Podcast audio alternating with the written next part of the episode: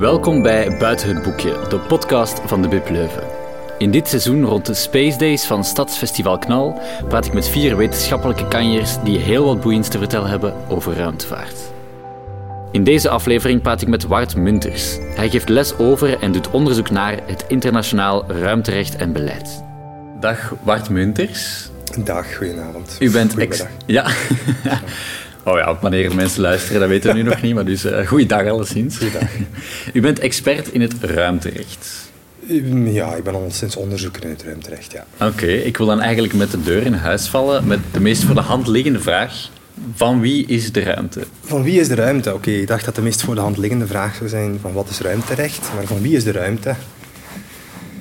Zeer moeilijke vraag, eigenlijk. Ehm, nu, ik zal misschien beginnen met een caveat. Ja. Met een eh, voorbehoud hier. Het zijn allemaal zeer technische zaken. En ik stel voor dat ik niet te veel in detail ga treden. En dat het allemaal een beetje... Misschien gaat soms een beetje wenkbrauwen doen fronsen. Maar ehm, om het simplistisch uit te leggen...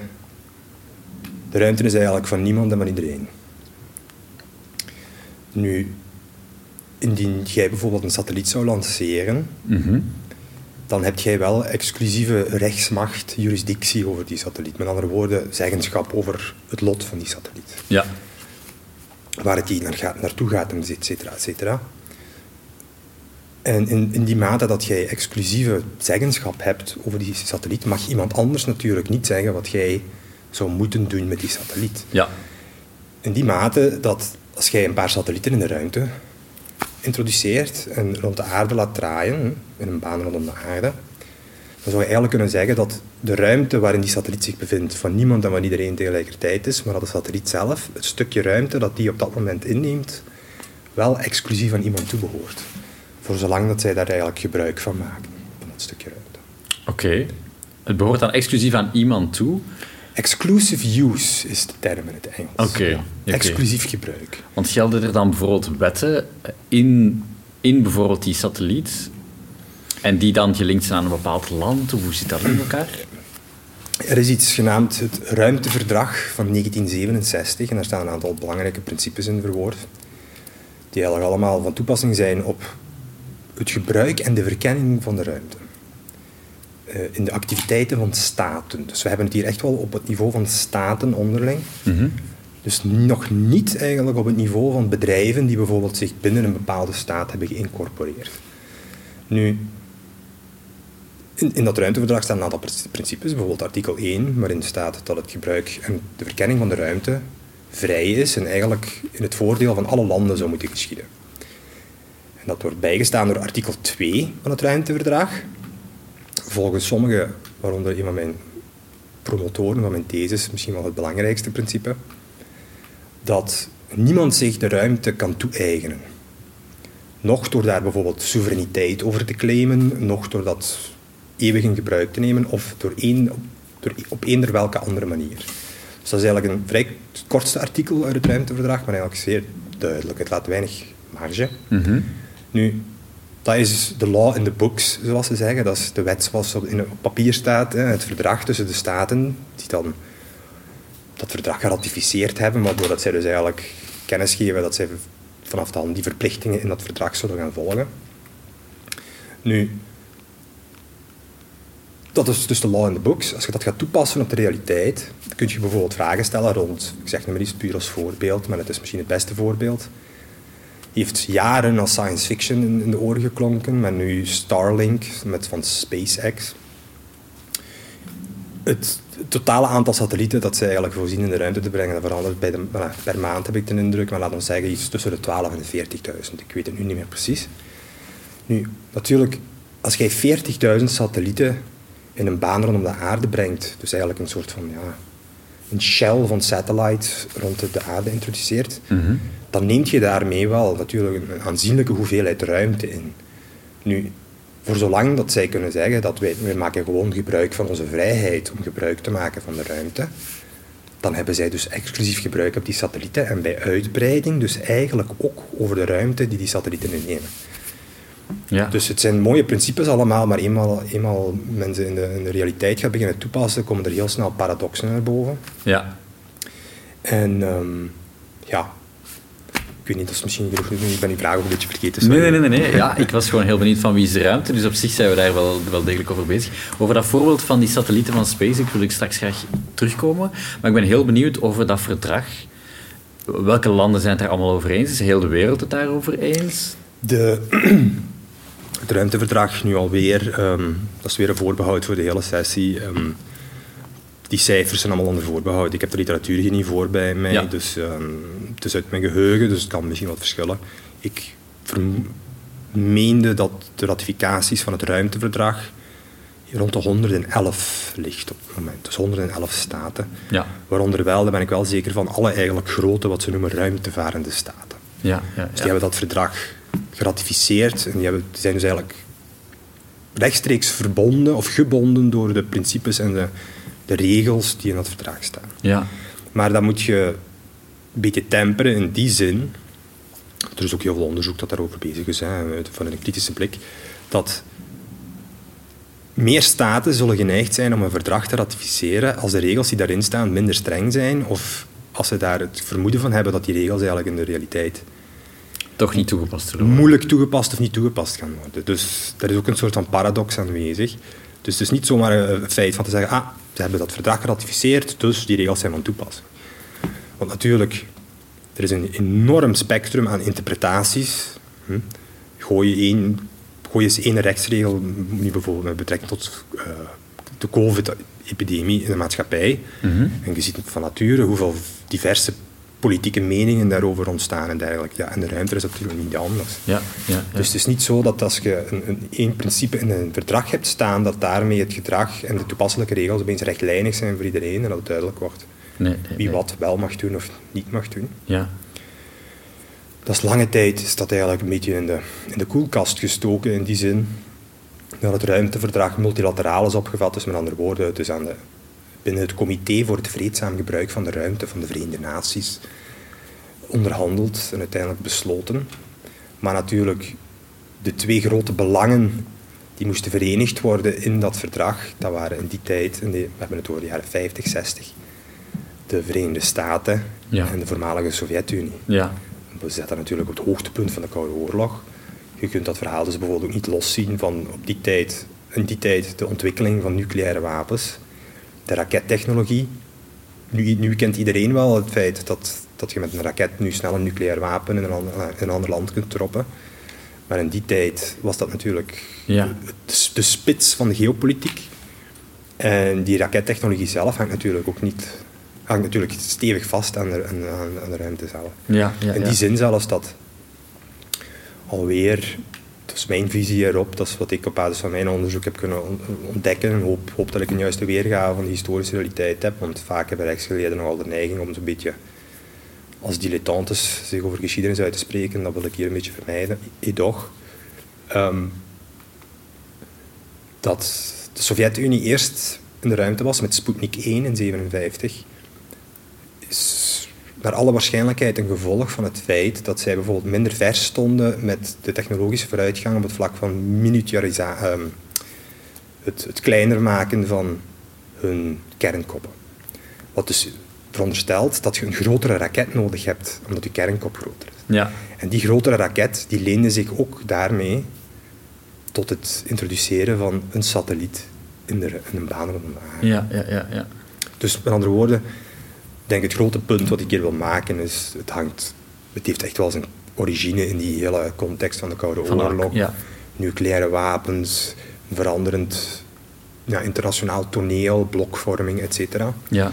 En de grote vraag waarmee we eigenlijk vandaag zitten, en al meerdere decennia, er zijn geleerden die daar al eigenlijk nog voor dat verdrag in de jaren 60 werd afgesloten, die eigenlijk al zeiden van ja, dat verdrag dekt de hele lading vooral zeker niet. Maar ehm, we zitten nu natuurlijk in een veel, een samenleving globaal gezien die veel meer multipolair is. Een grootste voorbeeld noemen China. Exact, ja.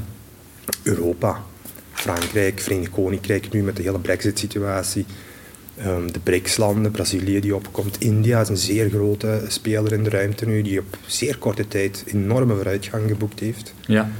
Ehm, dus in welke mate zijn een paar van vage principes die eigenlijk in der tijd min of meer, nu kort door de bocht genomen, opgevat werden als principes die voldoende waren om op dat moment de ergste spanningen tussen de VS en de Sovjet-Unie weg te nemen, in hoeverre gaan die nog op ja, ja, in een radicaal ja, veranderde ja, samenleving? Ja, maar aangezien dat verdrag in die context gemaakt is van de Koude Oorlog, ben ik wel benieuwd, zijn die, die grootmachten van vandaag, India, China, eh, heb, zijn zij een van die landen die het wel mee eens zijn met dat verdrag? Ja, ja dus zij, behoren tot wat ik noemde de, de grote ruimtevarende quote Ja, ja, ja. tussen aanhalingstekens hier, Ja. staten. Dus al die grootmachten zijn, zijn het er wel mee eens. Dus die andere staten zijn dan kleinere staten, neem ik aan. Ja, ja, dus Oké, 111 oké, oké, oké. staten. Ik moet nu de precieze lijst Nee, eh, nee, schuldig laten, maar... ehm, Ja, En dan zijn, zitten er bepaalde principes in dat ruimteverdrag die bijvoorbeeld, het gaat dan over aansprakelijkheid voor schade. Ik lanceer een satelliet en die satelliet richt schade aan. Het zij omdat de lancering mislukt en de raket ontploft, Mhm, mhm. of de satelliet eh, raakt een vliegtuig in de lucht, of wanneer de satelliet terugkeert naar de aarde, of in de ruimte. De satelliet botst tegen een andere satelliet. En die twee satellieten creëren brokstukken en die botsen weer tegen een, verdere satelliet, oh, een descendant eh, collision. ja. Dan eh, aansprakelijkheid. Nu, in het ruimteverdrag staat er maar één kort artikel rond. Maar dan hebben ze dus een paar jaar later, eigenlijk in 72, de zogenaamde aansprakelijkheidsconventie ook nog onderhandeld en aangenomen. En daar wordt dat ene principe uit het ruimteverdrag gepakt als basis genomen voor een volledige nieuwe, voor een volledig nieuw verdrag, een nieuwe conventie. En meer fijnmazig uitgewerkt. Ja. En zo heb je eigenlijk in totaal vijf VN-ruimteverdragen met het ruimteverdrag van 67 met de algemene principes, die dan steeds Uitgediept worden. uitgediept worden in meer specifieke verdragen. Maar dat is eigenlijk wel één holistisch geheel van verdragen die eigenlijk hetzelfde. Ja, ja, ja. Maar natuurlijk, het ruimteverdrag heeft het hoogste aantal ratificaties. Nu moet ik u het nummer schuldig blijven, maar bijvoorbeeld de aansprakelijkheidsconventie heeft een lager aantal ratificaties. Waardoor dat als je in de juridische sfeer komt, hè, dus mijn, mijn ehm, onderzoeksgebied, dat dat natuurlijk moeilijkheden creëert, omdat wij, wij mogen eigenlijk, als je zo'n probleem probeert te analyseren, je mocht enkel die regels gebruiken, bijvoorbeeld tussen staat A en staat B. In staat C staat dat een van die staten, twee staten hebben beide verdragen geratificeerd en één staat enkel het ruimteverdrag. Ja, dan ontstaat er een soort van complexe relatie, omdat je bepaalde regels alleen maar tussen bepaalde staten mocht van toepassing achten en tussen die derde staat de regels uit de aansprakelijkheidsconventie eigenlijk ipso facto niet rechtstreeks. Ja. Want een staat op het internationale toneel kan eigenlijk alleen maar, dat is een grondprincipe, alleen maar gebonden worden door rechtsregels waarvan het zelf heeft uitgedrukt dat het er gebonden wil door zijn. Ja, dat, doen, dat doet men dus eigenlijk door het ratificeren van een bedrag. Mhm. Door de regering en dan afhankelijk van de interne structuur van de staat, bijvoorbeeld ook het parlement, dat zich daar nog eh, zijn goedkeuring over moet uitspreken. uiteindelijk. Ja, ja, ja, ja. De regeringen van die verschillende staten ratificeren die verdragen dan. En die verdragen die worden op conventies georganiseerd door de VN gemaakt.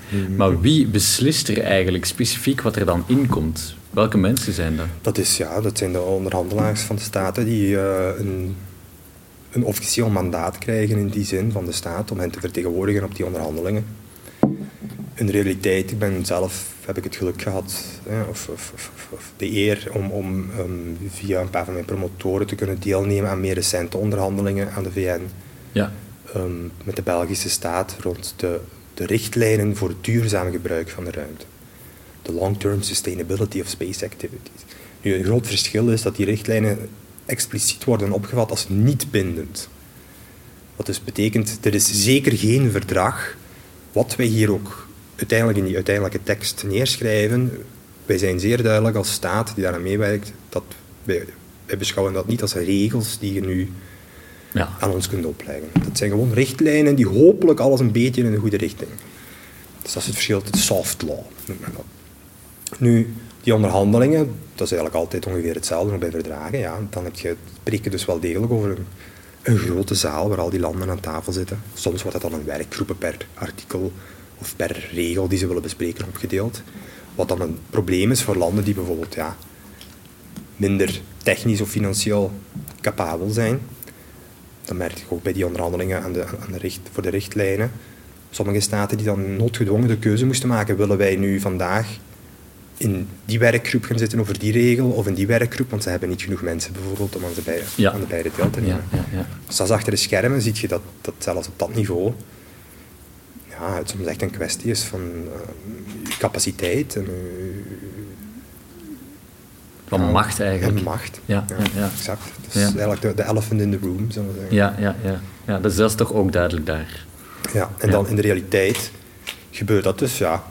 Ik zal het mee behouden tot die richtlijnen, maar dan, is, dan zit je dus in die werkgroep over, de, over oké, we gaan nu over de voorgestelde richtlijn, ik zeg iets 20 praten. Dat gaat dan, ik zeg maar iets over hoe lang dat die satelliet nog in de ruimte mag blijven nadat de ruimte afval geworden is, of, of et cetera.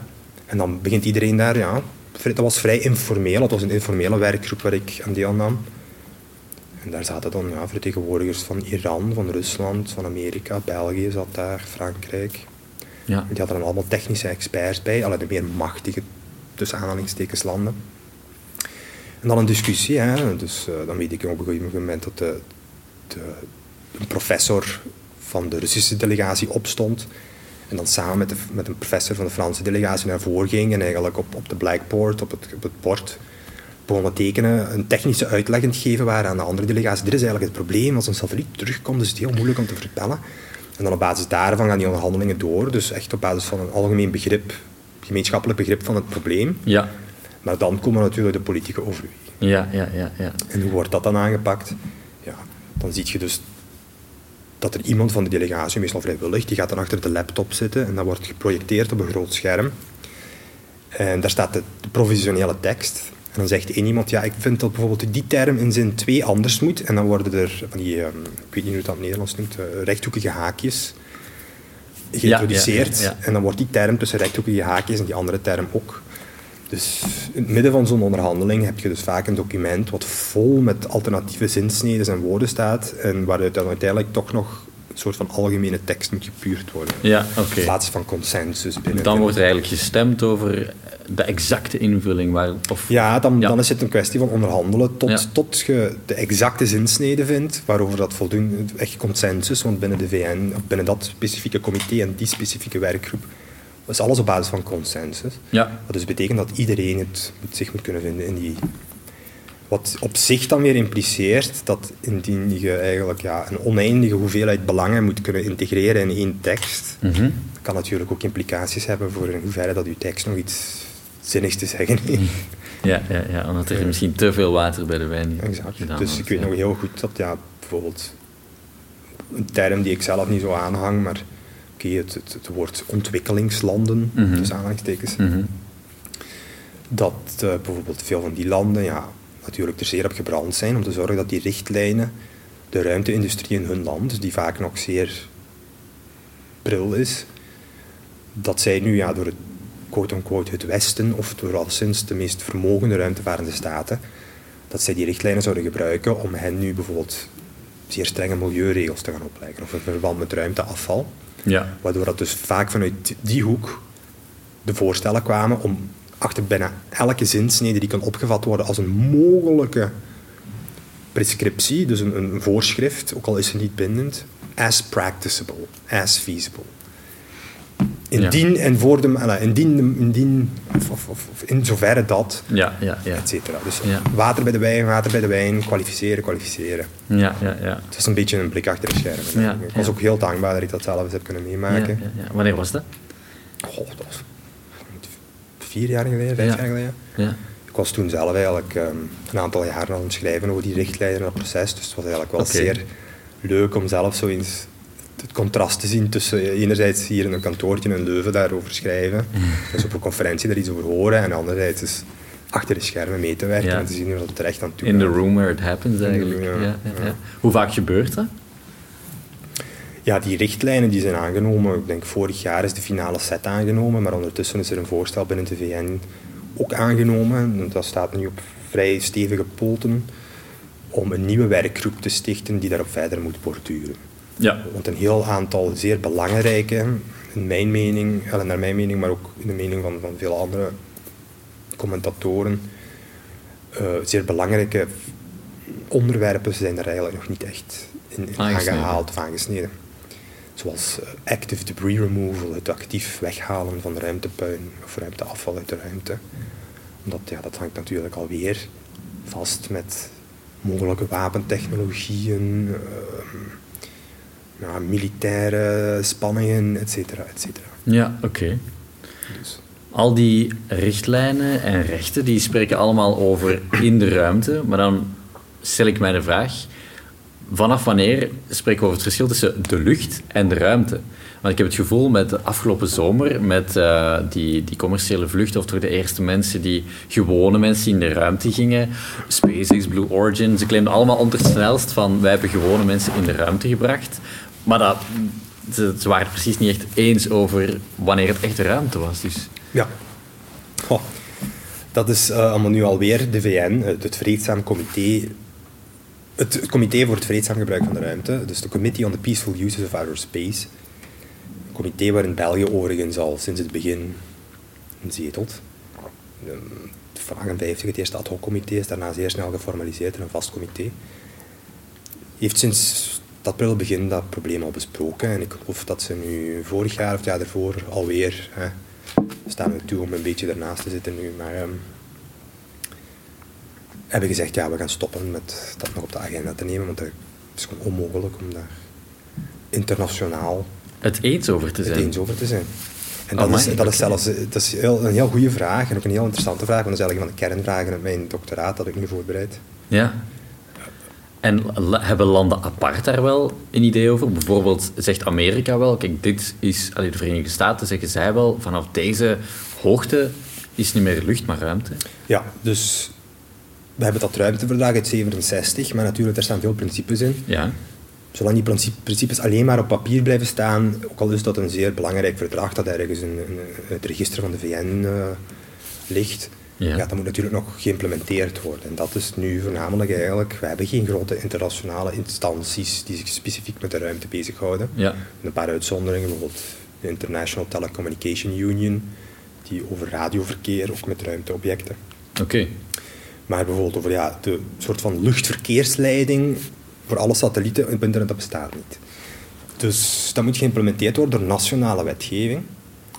Nu, als je dat optelt met dat probleem, of vermenigvuldigt met het probleem dat met vage principes zit die multi-interpretabel zijn, natuurlijk elk land gaat die op, volgens zijn eigen interpretatie, naar zijn eigen belangen, zelfs ook de, de dan op dat moment misschien contingente politieke samenstelling van de regering invullen in een bepaalde wet. Dus je zit daar eigenlijk met een zeer fragmentarisch landschap van, van internationale wetten. Nu, binnen die wetten heb je bijvoorbeeld Australië, die, als ik het goed heb, wel ongeveer expliciet hebben gezegd in hun wet, de ruimte begint vanaf 100 kilometer hoogte. Er zijn er ook voorbeelden te vinden die ik nu niet voor de geest kan halen. Maar die 100 kilometer, dat is eigenlijk een, een hoogte die al heel lang de ronde doet, die eigenlijk min of meer gebaseerd is op wetenschappelijke principes. Ze noemen dat de von Karman-lijn.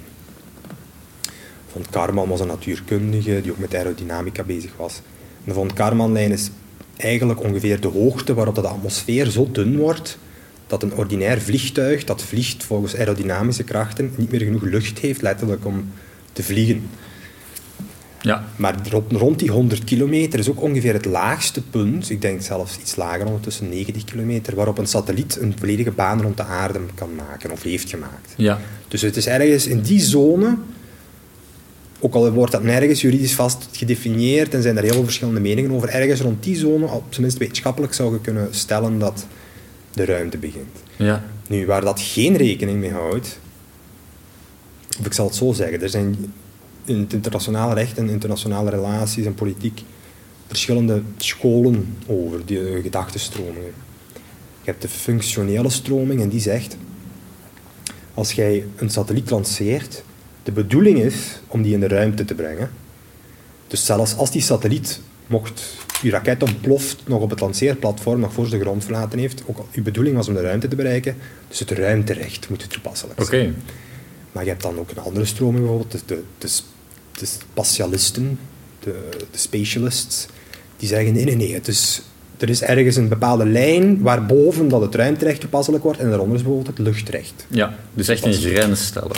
Een echte ja, een grens in de ruimte trekken, Ja, bij wijze van ja. spreken. Nu, in mijn, in mijn onderzoek, het is nog een beetje voorbarig misschien om daar zo sterke uitspraken over te doen, maar eh, bon, ehm, om het interessant te houden, ik denk dat die het allemaal verkeerd hebben.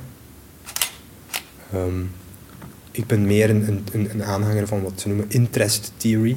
Mhm. Dat is een theorie die eigenlijk in de jaren 60 en 70 door veel commentatoren in de ruimterecht veel te snel van de hand gedaan is. En ik zeg, de, het toepassingsgebied van uw rechtstak wordt eigenlijk bepaald door wanneer dat er bepaalde interesses met elkaar potentieel in conflict komen.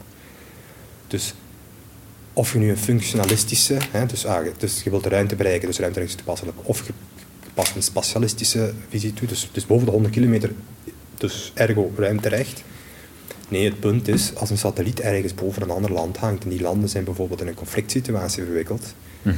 natuurlijk gaat een onderliggend land misschien een belang hebben bij het feit dat die satelliet daar niet meer hangt. Mhm. En dat probleem lost je niet op door er functionalistisch of spatialistisch over na te denken. Je lost dat alleen op, naar mijn mening, of bedoel, je kunt er alleen nog maar te goed voor beginnen nadenken. Ik zal het zo zeggen. Laat het los van mogelijke oplossingen, want dat is zo'n complex probleem. Met aan te nemen dat satellieten niet zomaar iets zijn wat daar hangt, maar dat daar zeer concrete belangen aan verbonden zijn. En niet alleen de belangen van degene die ze daar heeft gebracht, maar ook de belangen van iedereen die onder die satelliet ligt. De belangen van de andere satellieten die in diezelfde baan hangen, waarmee die satelliet misschien gaat botsen, Ja. et cetera, et cetera. Ja, Als je het ja, ja. op die manier begint op te vatten, zie je dus eigenlijk een enorm netwerk van honderdduizenden objecten in onderliggende landen. En dan kun je er eigenlijk alle grote principes waarop onze volledige internationale en zelfs nationale gemeenschap gesticht is, komt er eigenlijk Ja. in een volledig nieuw, ja, een volledig nieuw soort van conflict. Ja, dat trekt het eigenlijk veel breder. Maar eigenlijk allemaal mensen die er belang bij hebben dat er daar iets gebeurd is. Ja, Ja. inderdaad. En dat is, dat is niet zomaar ehm, een abstracte theorie. Satellietlanceertechnologie en ook voornamelijk de technologie om satellieten nu daar een doelwit van te maken. En die bijvoorbeeld met een raket van op de grond in de ruimte Mhm. tot 1000, 2000, misschien zelfs 40.000 kilometer hoogte neer te schieten. Dat begint nu een heel klein beetje uit te dijnen. Dus we kunnen misschien speculeren. Stel binnen 10, 15, 20 jaar heeft elk land die technologie. Als op dat moment eender welk land op de planeet in een oorlogssituatie of een conflict situatie terechtkomt met eender welk ander land en die hebben beide technologie, zelfs op basis van onze huidige principes, onze huidige regels rond oorlog, et cetera, internationaal humanitair recht, de verdragen van Genève, al die dingen, Mhm. Zijn er nog altijd waarschijnlijk gevallen waarin dat, dat land gerechtvaardigd is om te zeggen nee, die satelliet mag daar niet meer hangen, we schieten die neer. Maar als ze dat doen, dan, schiet die, dan spat die satelliet onmiddellijk uiteen in 3, 4, 5, 6.000 stukken, die dan als een wolk tegen 40.000 per uur blijft doordraaien en alle andere satellieten gaat In zijn baan, ja, ja, ja. Dus je zit er met een hyper multilateraal probleem. Ja, ja, ja. Dus eigenlijk, als, als je spreekt over misschien binnen tien jaar, lijkt me dat wel bijna een dringend probleem dat daar nu serieus over nagedacht wordt. En Dat is een super, super dringend. heel dringend, ja. Zijn er dan eigenlijk veel mensen daarmee bezig? Toen ik, nu ik ben nog maar midden 30, maar eh, het is niet dat ik zo oud ben, maar toen ik, ik ben vrij laat begonnen met doctoreren ook. Toen ik ermee begon, ik zit nu mijn zesde jaar, dus in augustus zou het kind moeten geboren worden. Maar, eh, toen was er eigenlijk, ja, heb ik nog heel, moest ik veel moeite doen om, om mensen er warm voor te krijgen. Het spreekt wel tot de verbeelding natuurlijk, space debris, gravity, hè, die film en zo. Maar het was nog wel een beetje ver van mijn bedshow. En nu, zeker de voorbije twee jaar, heb je pilootproject voor Space Traffic Management in de Europese Unie. Amerika is ermee bezig. Het wordt op het allerhoogste niveau, op alle politieke agenda's, staat nu Space Traffic Management en Space Law eigenlijk. ja. Dus Dus- die evolutie is er nu wel. Die is er en die is naar alle maatstaven echt Ja. enorm snel aan het gebeuren. En mijn zorg is een beetje dat misschien de meeste mensen, er, of zelfs staten en beleidsmakers, nu dan moeten we natuurlijk temperen, wie ben ik uiteindelijk, dat er velen het probleem nog niet genoeg doorgrond hebben om te, zelfs te weten dat de kaas van een brood gegeten wordt. Ja, ja, ja, ja, ja. Dat ze misschien te snel denken, oei, hier moet iets gebeuren. En dat ze dan eigenlijk stappen overslaan. Die misschien... Stappen overslaan of instemmen met een regel Ja, die uiteindelijk misschien toch niet helemaal in hun eigen belang is. ja, ja, ja. Bestaan er eigenlijk straffen op het breken van wetten in de ruimte? Eh, ja, oef, moeilijke vraag. Nu, internationaal recht is een beetje een moeilijk vakgebied. In die zin. Het is ook zeer veel politiek. Mhm. Je hebt op internationaal niveau heb je geen parlement met volle rechtsmacht. Je hebt geen regering met volle rechtsmacht. Je hebt ook zelfs geen rechtbank of rechters met volle rechtsmacht die, die bindende uitspraken kunnen doen. Je hebt eh, een collectie van eigenlijk vrije individuen, lees staten Mhm. en ook internationale organisaties die eigenlijk niks anders zijn dan groepen van staten die zich binnen een andere entiteit samenscharen. En die uiteindelijk op een zeer voluntaristische wijze kunnen beslissen aan welke verdragen dat ze zich willen binden en welke niet. Ehm, dus het is een politiek spel als een, als een land zich niet aan de regels houdt. Wat gaat je daar uiteindelijk aan doen? Ja, de ultieme stok achter de deur is oorlog. Dat is eigenlijk het enige wat echt... Dus het is niet zo dat bijvoorbeeld... Ik zeg- Tegen, tegen maatregelen is nog iets anders. Bijvoorbeeld, dat moet Ja. allemaal proportioneel gebeuren. Dus Ja. als een bepaalde staat een regel niet naleeft ten opzichte van een andere staat, dan mag die staat, die daardoor eigenlijk tekortgeschoten wordt, die mag dan zijn eigen verplichtingen ook opschorten. Ja, op die Maar manier. bijvoorbeeld die dingen gaan niet overal op. Hè. Nee. Dus het is bijvoorbeeld heel moeilijk om het argument te maken dat als een staat haar mensenrechtelijke verplichtingen niet nakomt, hè, bijvoorbeeld omdat een bevolking folteren is, dat een andere staat dan gaat zeggen, ah, dan gaan wij onze mensenrechtelijke verplichtingen ook niet meer nakomen, dus wij gaan ook onze mensen beginnen folteren. Dus je snapt, Ja.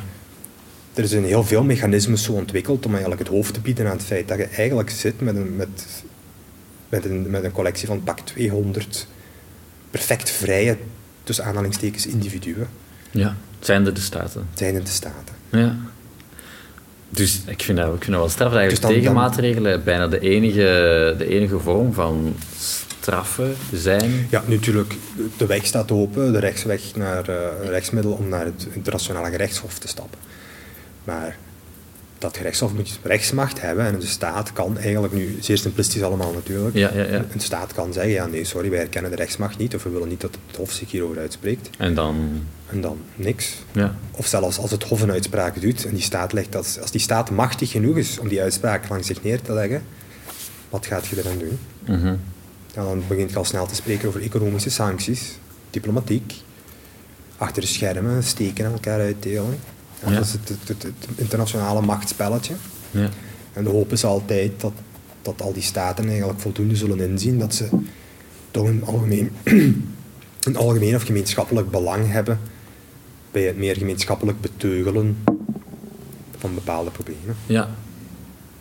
Denk aan nucleaire wapens, denk aan klimaatverandering, denk aan bijvoorbeeld wat Al die echt globale problemen. globale die- problemen. Wat, ja. wat doet je bijvoorbeeld als een land zich niet houdt aan, Mhm. aan uitstoot, beperkingen of klimaatverandering? Wat gaat je eraan doen? Mhm.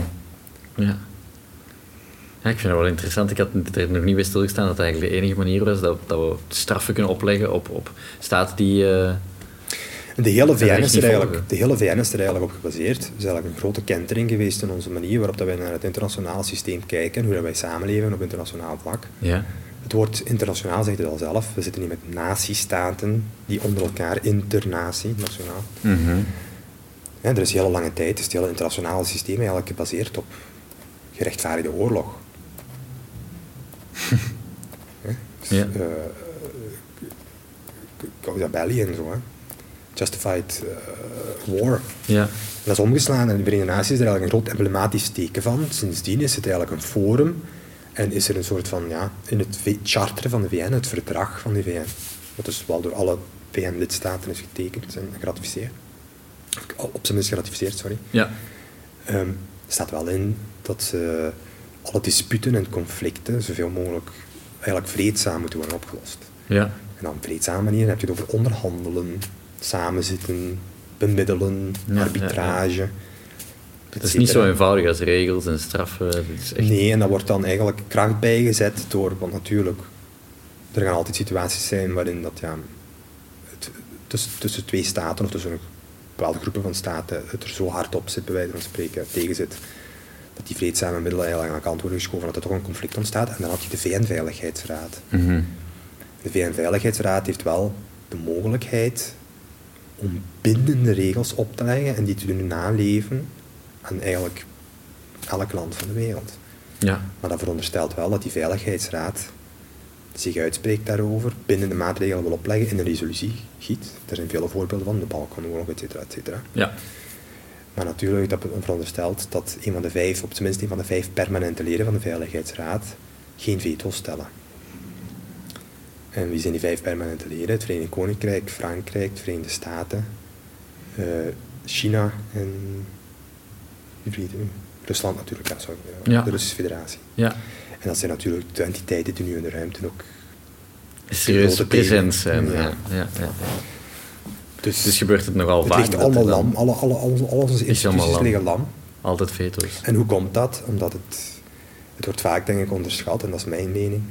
Dit is de mensheid die een volledig nieuw gebied van menselijke activiteit mm herkennen. Dat is ongeveer dezelfde paradigmawisseling als vroeger toen we de eerste schepen begonnen bouwen, die, die, die de oceaan op konden en andere landen konden gaan, of andere ja, continenten konden gaan ontdekken. Ja. ja, natuurlijk, daar zit je met heel veel ja, zeer problematische kolonialistische uh, historie en zo, maar bon. Mm ja, ja, ja, Je ziet dus heel dat concept ook van waarom dat wij zeggen dat een staat soeverein is, soevereiniteit, en niemand mag ons zeggen wat wij moeten doen en het volk is soeverein, et cetera.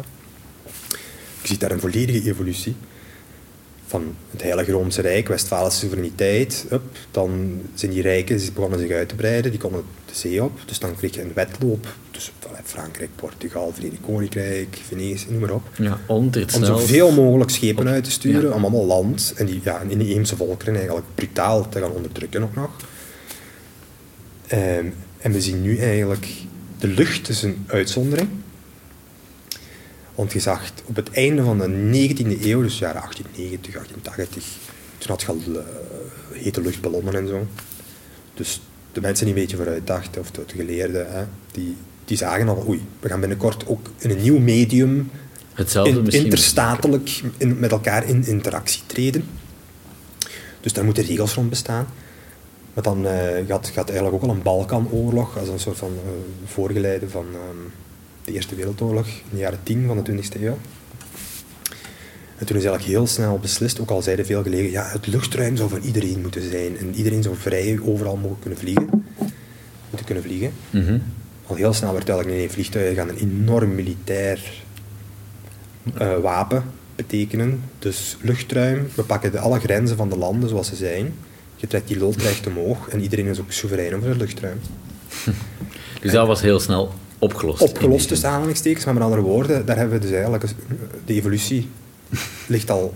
Sinds dat we de zee zijn opgegaan, in principe stil. Ja.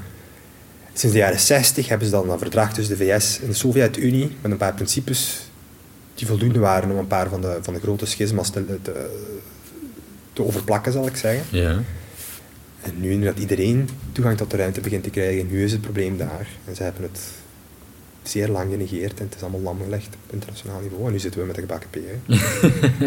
dus het is de eerste keer, eigenlijk, dit is ja, naar mijn mening, dit is naar mijn mening even belangrijk ja. voor ons internationale bestel als toen dat de eerste, ja, mega interessante eerste koloniale boten de zee opgingen. Ja, ja, ja. Want ja, wat als ze gedaan hebben bij de lucht, die grenzen omhoog trekken, dat kunnen we nogal moeilijk doortrekken naar, naar de ruimte, want dat, Ik bedoel, de kleine staten, het is ook op niks gebaseerd. Of zoals je ergens naartoe wilt gaan, ga je dan toch over die grenzen moeten gaan van die andere landen. Dus dat is helemaal geen optie. En er zijn, maar dus daarom ook dat, dat het zo moeilijk is om die grens af te bakenen ja. van tussen de, het luchtruim. Want als een staat daarmee instemt, zegt het eigenlijk, ah, tot daar rijkt mijn soevereiniteit en daarboven mag iemand anders in principe doen wat ze willen. Oké, op die manier. Want ja, effectief, als, als de hele wereld er niet eens over is vanaf wanneer begint de ruimte, betekent dat ook dat daar een grens is die een soort van zijde heeft die onbepaald is. Die onbepaald is. En vandaar dat ik zeg, die discussies over het luchtruim en waar dat de ruimte begint, die missen tot grotendeels, er zal ongetwijfeld literatuur, het zal ongetwijfeld literatuur zijn die dat wel duidt, maar mm -hmm. lost dat probleem zo niet op, want die belangen is wat, ja. dat er andere landen op 100 kilometer hoogte boven uw land, boven uw hoofdstad, activiteiten kunnen ontplooien waar eigenlijk geen enkele echte, zeer specifieke regel van bestaat op dit moment. Ja. Zo leg ik het uit aan mijn grootvader. Bijna 90, maar hij snapt het heel goed. Hij woont in Limburg, je hoort dat waarschijnlijk ook aan mijn, mijn tongval. um, ik, stel nu dat hij België oorlog heeft met een land, of, of een land dat, waarbij wij niet zo goed kunnen vinden. En die willen een schip aan onze kust leggen. Wel, je hebt zeerecht en dan zegt ja maximum of minimum zoveel mijl van de kust. Want België, haar soevereiniteit reikt een aantal zeemijl Ja. de zee in. Ja. Tot daar. Vanuit Limburg gerekend is dat dus de hele afstand die je over autostraden moet rijden naar de kust, plus dan 30 of 40 zeemijl, wat het dan ook in principe is. Dus dat is voor mijn grootvader pak, ik zeg altijd 250 kilometer. pak. Dus met andere woorden, een schip in de zee ligt voor mijn grootvader veel verder dan een potentiële militaire satelliet die op 100 kilometer hoogte boven zijn hoofd kan hangen. Ja. Wauw, dat maakt het wel heel duidelijk, vind ik. Ja. Ja. Ja, straf. En het is daarom ook daarom dat het zo'n politieke twistappel is. Ja, ja, ja, ja. Want 100 kilometer is helemaal niet zo ver. Nee. Als we spreken over internationaal, eh, allee, internationaal gegeven, zoals de ruimte en de lucht en zo, is 100 kilometer. En dat is boven ieders hoofd. Ja. En dan ook, eh, ik heb een paper geschreven, ik moet nu ook de. Ik, ik, ik wou het ter voorbereiding nu nog doen, maar ik ben het vergeten. Is, je moet maar eens eh, de snelheden, de, record, de records gaan opzoeken van het snelste vliegtuig, het snelste schip, bemande vlucht, bemande uh, scheeps. eh, hoe noem je dat? Vaart. Hè. Mhm. Dus dat is dan zo'n katamaran en zo. Ja, maar als je dat doet, dus je hebt het, bij een vliegtuig heb je het op 10, 12 uur. Weet je niet. Een schip zal het op misschien een paar dagen doen. Een satelliet in een lage baan rondom de aarde, dan hebben we het zo. Dat is ook niet echt een heel vaststaande definitie van toch, minst niet juridisch, maar pakt op 2000 kilometer hoogte. Mhm. Doet dat op ongeveer of minder dan 120 minuten. Dus ons concept van tijd en ruimte is Ja, ja, ja. En heel, onze, heel ons internationaal systeem is gebaseerd op concepten van tijd en ruimte. Uit, ja, de, om het oneerbiedig te zeggen, de middeleeuwen. ja. Ja. Maar bij de ruimte is dat echt En iets zijn die nog opgewassen van andere grotere. Ja, zijn die nog opgewassen tegen het feit dat als er nu een botsing gebeurt aan de ene zijde van de aarde, dat die brokstukken op ja, minder dan een uur tijd aan de andere kant, aan de andere kant kunnen zitten. Ja. Dat is waanzinnig eigenlijk. Ja. Ja, maar dat is dus het probleem. Ja. Dus als je het vanuit die optiek bekijkt, is het een soort van compressie van space en time. Ja. En een baan rond de aarde is ook een sp- spatio-temporal, een tijd. Ik bedoel, het is een baan, is de positie van een object op een bepaalde tijd rondom de aarde. Mhm. De wetten van Kepler. Je kunt, je kunt eigenlijk de positie van een object bepalen als jij bepaalde elementen van haar baan kent. En dan kun je op basis van gewoon de verstreken tijd zeggen waar het zich gaat bevinden. Dus eigenlijk een echt vierdimensionaal Ja, ja, ja, ja, ja. eh, concept. Als je al die zaken gaat optellen, dan kom je eigenlijk tot het punt dat die interacties in de ruimte ertoe leiden dat elke staat nu eigenlijk een naburige staat is en elke staat is een kuststaat. Ja. Mooi. Ja. En dat is zonder precedent, zou ik zeggen. Ja, ja, ja. Nog een, nog een vraag waarmee ik wil graag wat afronden is de, de nieuwe ruimtebedrijven, zijn de SpaceX, Blue Origin enzovoort. In hoeverre zijn zij eigenlijk nu aan het drukken op dat ruimterecht? Want u, u haalde het al aan in het begin, de Starlink-satellieten van SpaceX, die ook wij voorbije zomers gewoon hebben kunnen zien, zien voorbijvliegen, die treinen van satellieten, die beginnen de, de ruimte zeg maar, ja, te bevolken. Maar hoe hard drukt dat eigenlijk op het ruimterecht? Is, er daardoor meer enthousiasme? Is er daardoor meer beweging enzovoort over het ruimterecht? Ik kan alleen stellen dat. Ik heb ook het, eh, het voorrecht om nu als expert in het pilootproject rond Space Traffic Management van de Europese Unie te zitten. Ja, Ik kan daar substantief niet over uitweiden natuurlijk, maar eh, ook op basis van al mijn andere onderzoek en mijn, mijn handelen in die wereld. Die large constellations, zoals ze die noemen. We hebben het daar over ja, 10.000 satellieten onder controle van één enkele entiteit. De, alleen al de, de risico's van botsingen die daarmee worden gecreëerd zijn buitensporig. Naar mijn mening gigantisch. Is dus ook, ja, bijvoorbeeld ik zal het probleem zo uitdrukken. Er is een statistiek van NASA in 2018. En dat is ondertussen al helemaal eigenlijk achterhaald, want sindsdien is SpaceX bijvoorbeeld pas beginnen lanceren. Mhm. In 2018 kwamen... Dus we bekijken op dit moment met radarsystemen, proberen ze de, de ruimte te scannen om te kijken waar hangen satellieten. Afhankelijk van hoe sterk al die radars zijn, hoeveel verschillende systemen dat je op verschillende plekken van de wereld, zodat je een heel beeld rond de aarde krijgt, ehm, kunt inschakelen, bla bla bla bla. Maak je een catalogus van alle objecten die je met de radar hebt kunnen zien. Mhm. En dan kijk je een tijdje later of je die objecten opnieuw kunt zien en dan kun je catalogus verifiëren. En kun je eigenlijk een soort van register uitbouwen van wat er echt Van hangt. welke satellieten, ja. Nu, die radars kunnen eigenlijk maar tot op 10 centimeter, dat hangt ook af van hoe hoog dat, dat object hangt, et cetera. Maar pak tot en met 10 centimeter zien we het meeste in de lage baan op de aarde. Tussen 10 en 1 centimeter is dat moeilijk en onder de 1 centimeter basically impossible, onmogelijk. Nu, van al die objecten die we wel degelijk in de catalogus hebben kunnen steken in 2008, tot op het moment van 2018, kwam 33% van alle objecten die toen in 2018 in de ruimte hingen en 13% van alle objecten die we ooit in de catalogus hebben gestoken sinds Sputnik 1, het allereerste ruimteobject, kwam maar van drie oorspronkelijke objecten. Ja, dat vind ik ongelooflijk. En hoe zou dat nu zijn, de schatting? Maar dus moet je je voorstellen wat de mogelijke effecten zijn als er nog Ja. meer en meer botsingen gaan gebeuren. En het feit dat die grote constellaties van een aantal eh, miljardairs nu ja, gigantische stukken van de ruimte gaan inpalmen. Ja. En dus met andere woorden, anderen zullen dwingen om niet met hen te botsen. Ja, ja, want dat impliceert dan natuurlijk. Dat impliceert dat. Ja. En als je dus van die staten bezig hoort over, ja, we moeten iets doen aan de duurzaamheid van de ruimte, we moeten nieuwe regels rond de duurzaamheid van de ruimte. Dat is een heel klein beetje als een land dat eh, enorm veel koolverbrandingscentrales aan het bouwen is en dan terwijl op het internationale toneel bezig Een is over, we, moeten tegen, we moeten tegen de klimaatverandering, we moeten uitstoot beperken.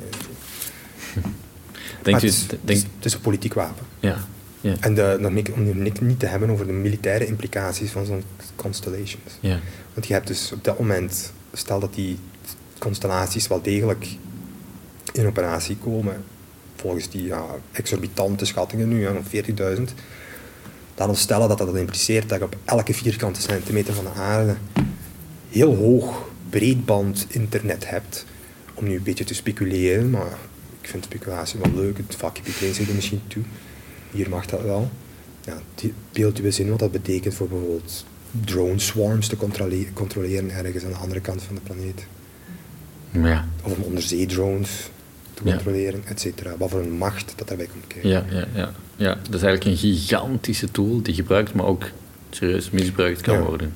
En natuurlijk, het zal ook mogelijk zijn om daarmee de zogenaamde digital divide, zoals Elon Musk graag zegt, Om te die te, overbruggen. ja. Hè, om mensen in, in gebieden of in continenten waar dat je heel moeilijk ja, glasvezelleidingen kunt leggen, ik zeg maar iets, om die draadloos internet te bieden, oké, maar ik, Het is niet alleen ik dat. betwijfel of het alleen dat is. Ja, ja, ja. En dan een laatste voorbeeld wat ik zal geven, omdat het een professor die nu op emeritaat is, ook een voormalig professor van mij, professor Waalkens hier aan de KU Leuven.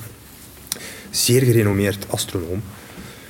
Ehm, ook altijd in dienst geweest, denk ik, als, als hoofd, of toch een hoofdfunctie bij European Space Observatory, die dus veel van die grote typische telescopen die mensen wel kennen. Ja, Op de bergtoppen in Chili en Ja, ja, hè, weg, weg van licht. En, hm, dat er dus eh, voor, die doen allerlei soorten metingen en allerlei soorten methodologieën. Die hebben bijvoorbeeld nu al gezien dat bepaalde soorten metingen, bijvoorbeeld breedbandige radiotelegrafie, 30 tot 40 procent van hun metingen worden op dit moment onbruikbaar gemaakt omdat er te veel SpaceX-satellieten doorvliegen. ja. En is Elon Musk daarvoor aan betalen? Ik weet het niet, maar wij zijn wel allemaal belastingsgeld aan betalen voor ja, ja, ja. telescopen en wetenschappelijk onderzoek. Ja. Oké, Wart. Dikke merci voor eh, ja, de leerrijk, het leerrijke gesprek. Ik, ik heb zelf persoonlijk heel veel bijgeleerd, dus ik vond het super tof. Tot slot hebben wij met de BIP nog een klein Leuvens cadeautje voor jou. Alsjeblieft. Ja, dank u. Even kijken. Ja. Wauw, prachtig. Leuven Versa. Daar ga ik eh, met veel interesse door nu. Oké, super. Eh, Hartelijk dank. Ja. Nee, dat is een cadeautje voor u als bedankje voor dit eh, super toffe gesprek. Graag gedaan. Nee, eh, zeer hartelijk dank om mij uit te nodigen. Ja, heel graag gedaan. Dankjewel, Bart Munters. Bedankt voor het luisteren. Tot de volgende.